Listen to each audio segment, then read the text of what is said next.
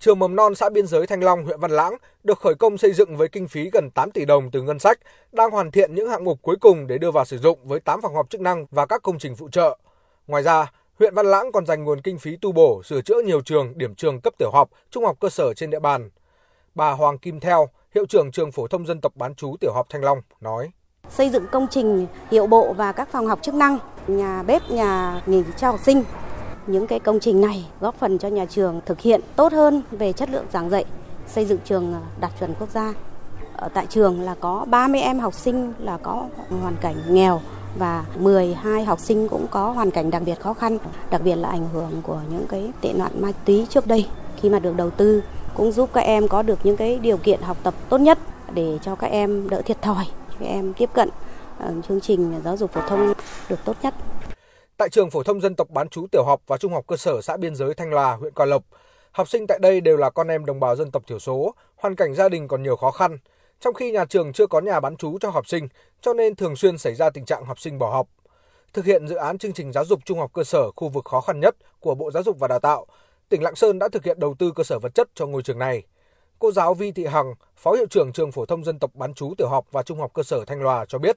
nhiều công trình được xây mới như phòng bán trú, phòng thư viện, phòng đọc, phòng bộ môn vật lý kèm phòng thí nghiệm, nhà bếp vân vân đã giúp công tác dạy và học dần đi vào nề nếp. Giáo viên có điều kiện đổi mới phương pháp dạy học, cha mẹ học sinh yên tâm, tin tưởng hơn khi đưa con đến trường. Rất là vui mừng, phấn khởi và kể từ khi được đưa vào sử dụng, cái chất lượng đời sống của học sinh bán trú được nâng cao. Các em rất là hào hứng khi mà đến trường, cái chất lượng học tập của các con cũng được nâng lên. Trước khi có dự án thì chúng tôi vẫn còn có học sinh bỏ học. Sau khi có dự án thì cái tỷ lệ duy trì sĩ số của chúng tôi hàng năm là một trăm phần trăm. Và đặc biệt đối với các cái học sinh tốt nghiệp sau trung học cơ sở thì các con đã đăng ký thi tuyển sinh vào trung học phổ thông số lượng cũng rất là cao.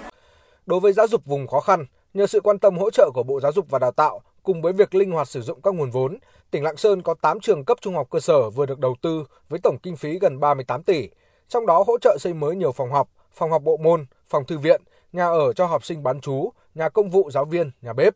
giúp thầy và trò ở các xã vùng cao bớt phần khó khăn vất vả. Vi Minh Hằng, thôn Nà Làn, xã Thanh Loà, đang theo học tại trường phổ thông dân tộc bán trú tiểu học và trung học cơ sở Thanh Loà cảm nhận: Bây giờ cháu đến trường thì thấy mỗi ngày rất là vui vẻ, có trường lớp ăn sạch sẽ và có những khu vui chơi và có thư viện à, giúp chúng cháu học, có khu bán trú nghỉ ăn trưa và buổi tối một số bạn ở xa không về được, còn nhà ăn thì sạch sẽ.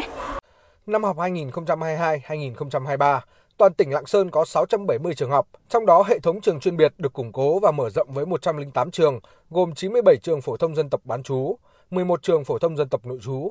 Ông Hoàng Quốc Tuấn, Giám đốc Sở Giáo dục và Đào tạo tỉnh Lạng Sơn cho biết: Các công trình hoàn thành thì đã bổ sung nhiều cái hạng mục quan trọng cho đơn vị thụ hưởng, như là bổ sung phòng học,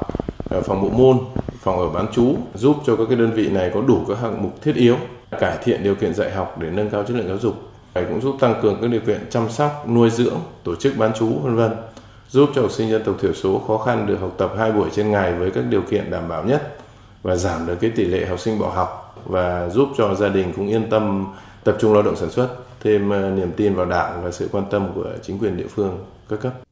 Vì lợi ích mười năm trồng cây, vì lợi ích trăm năm trồng người, việc tỉnh Lạng Sơn ưu tiên tạo điều kiện đầu tư, bổ sung cơ sở vật chất, trang thiết bị dạy học, nhất là tại những ngôi trường ở vùng khó khăn, vùng biên giới, không chỉ giúp giáo viên và học sinh có điều kiện dạy tốt, học tốt, mà còn góp phần quan trọng thúc đẩy kinh tế xã hội vùng đặc biệt khó khăn, vùng đồng bào dân tộc thiểu số phát triển.